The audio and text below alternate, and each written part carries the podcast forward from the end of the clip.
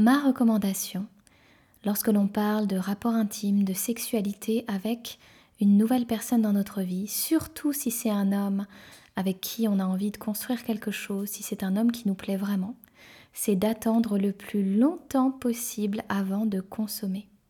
Et pourquoi est-ce que je dis ça?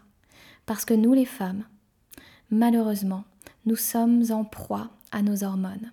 Et à partir du moment où on a fait l'amour avec un homme, on perd toute forme de lucidité et toute forme de jugement parce que l'on produit énormément d'oxytocine, qui est l'hormone de l'attachement.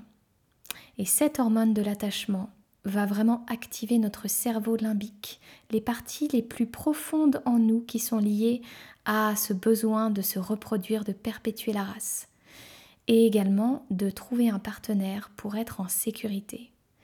Et cela va faire que l'on va avoir tendance à perdre effectivement toute notre lucidité par rapport à qui l'on a en face de nous.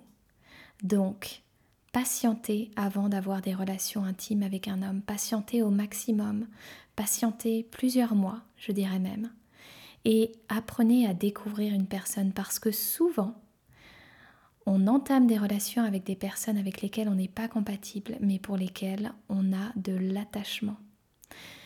Et le critère numéro un pour le succès d'une relation, c'est la compatibilité et non pas l'attachement. Attendez avant de faire l'amour.